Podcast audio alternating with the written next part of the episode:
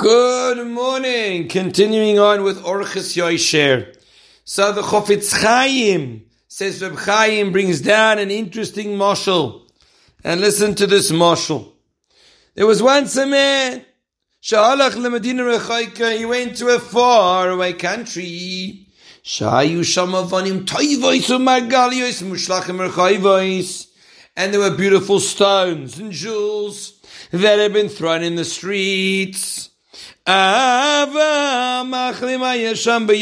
food was very expensive. So when he went to go back to his province, to his country, so what did he do? He filled up what was precious in that country, which was food. But before he got home, the food went off and he had to be thrown into the sea. And happened to be matzah he found in his wallet, in his pocket. He found a few precious stones and became very rich from that.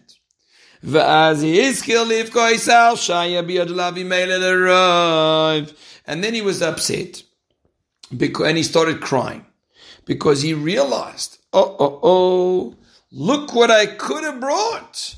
Right? If I'd packed my pockets with these stones, look what I would have had now. And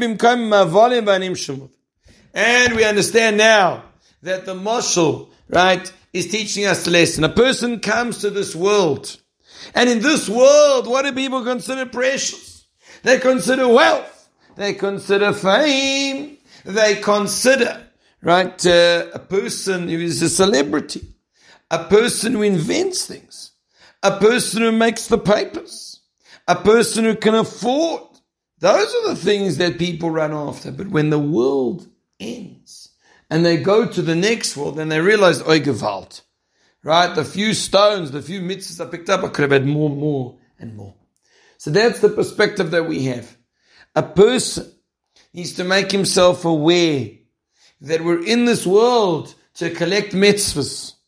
And even if some people will tell us you're silly, and even if some people will say you're wasting your time, or it's too hard. Just realize that the day will come where it's going to become clear that we were right. Have a beautiful day.